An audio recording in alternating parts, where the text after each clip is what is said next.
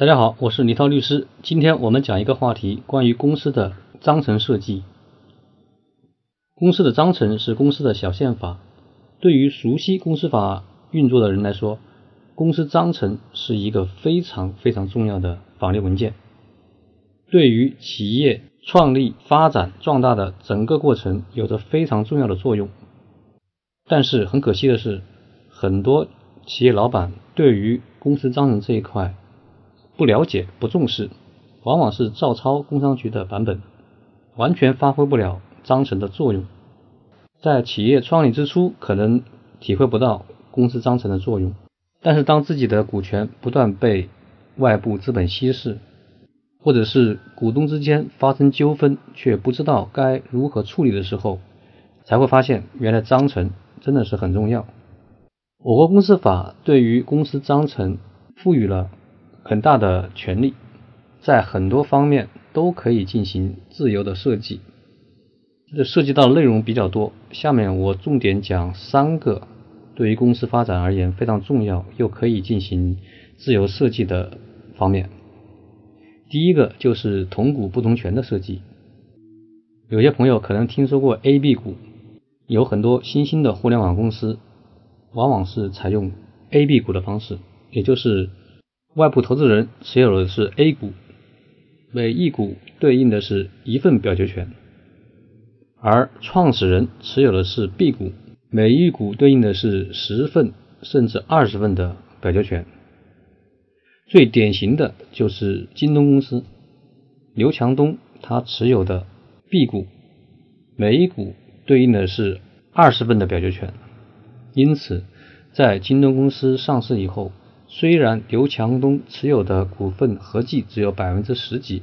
但是他控制了公司百分之八十的投票权，仍然牢牢的把握住了公司的控制权。而与此相反，有很多企业家在公司做大上市以后，自己却失去了对企业的控制权。比如有一家在我国。照明行业非常著名的公司叫做雷士照明，它的创始人叫吴长江。雷士照明曾经是我国照明行业的领军企业，二零一零年在港交所上市。虽然公司发展的很好，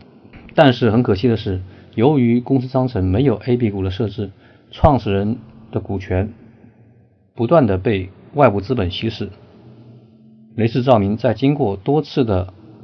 增资扩股以后，创始人吴长江的股份竟然被降低到只有百分之五点几，完全失去了公司的控制权。后来，创始人吴长江为了把公司从大股东那里夺回来，采用了一些违反公司法的手段，自己后来被判刑入狱。这无疑是一个企业家的悲剧。关于同股不同权的设计，来源是公司法第四十三条，股东会会议由股东按照出资比例来行使表决权，但是公司章程另有规定的除外。如果你的公司以后有吸引外部资本甚至上市的安排，那么应当在公司创立之初就在公司章程中对于创始人的股权进行一些有效的设计，避免出现。很多企业家被自己亲手创立企业扫地出门的悲剧。公司章程可以自由约定的第二个方面是关于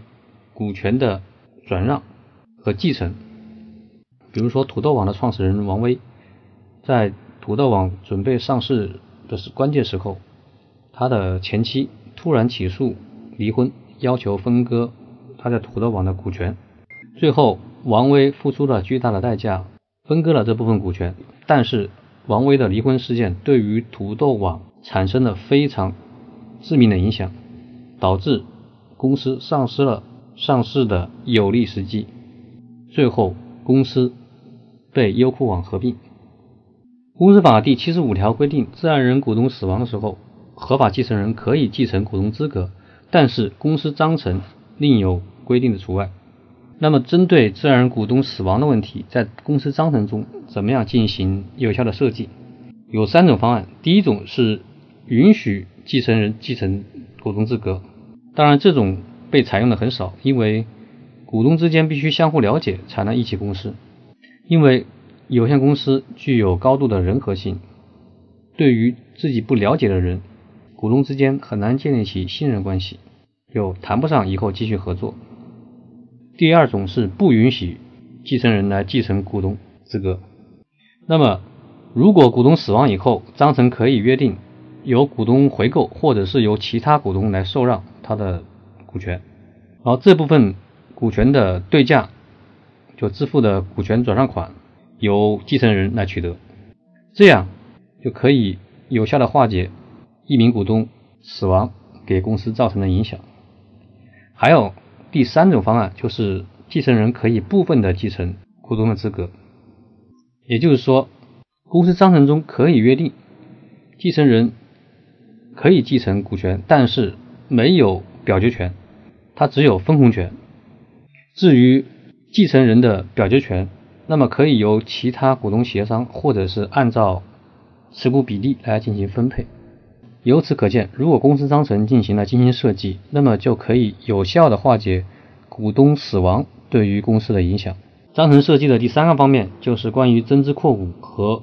分配红利。公司法第三十四条规定，股东按照实缴的出资比例来分取红利。公司新增注册资本的时候，股东有权优先按照实缴的出资比例来认缴出资，但是全体股东约定不按照。出资比例分红或者优先认缴出资的除外，这一块也是公司章程可以发挥重要作用的地方。比如说，在公司增资扩股的时候，股东按照什么比例来进行认缴，公司章程可以有多种不同的方案。第一种就按照实缴出资比例来进行认缴。第二种是由公司的部分股东来认缴全部的增资，比如说公司注册资本一百万，现在准备增加注册资本五十万，公司章程中可以约定由控股股东全部来认缴这些增资，那么进一步加强了对于公司的控制权。第三种方案，由股东之外的投资人来认缴全部增资。由此可见，同样是增资，由于公司章程设计的不同。对于公司老股东的股权比例，可能起到完全相反的影响。最后总结一下，公司章程是公司的小宪法，对于公司的稳定发展有着非常重要的作用。公司法允许公司章程在很多内容方面进行自由设计，因此企业老板应当重视公司章程设计这一块，为企业以后良好的发展。打下坚实的基础。本期节目就到这里，感谢收听。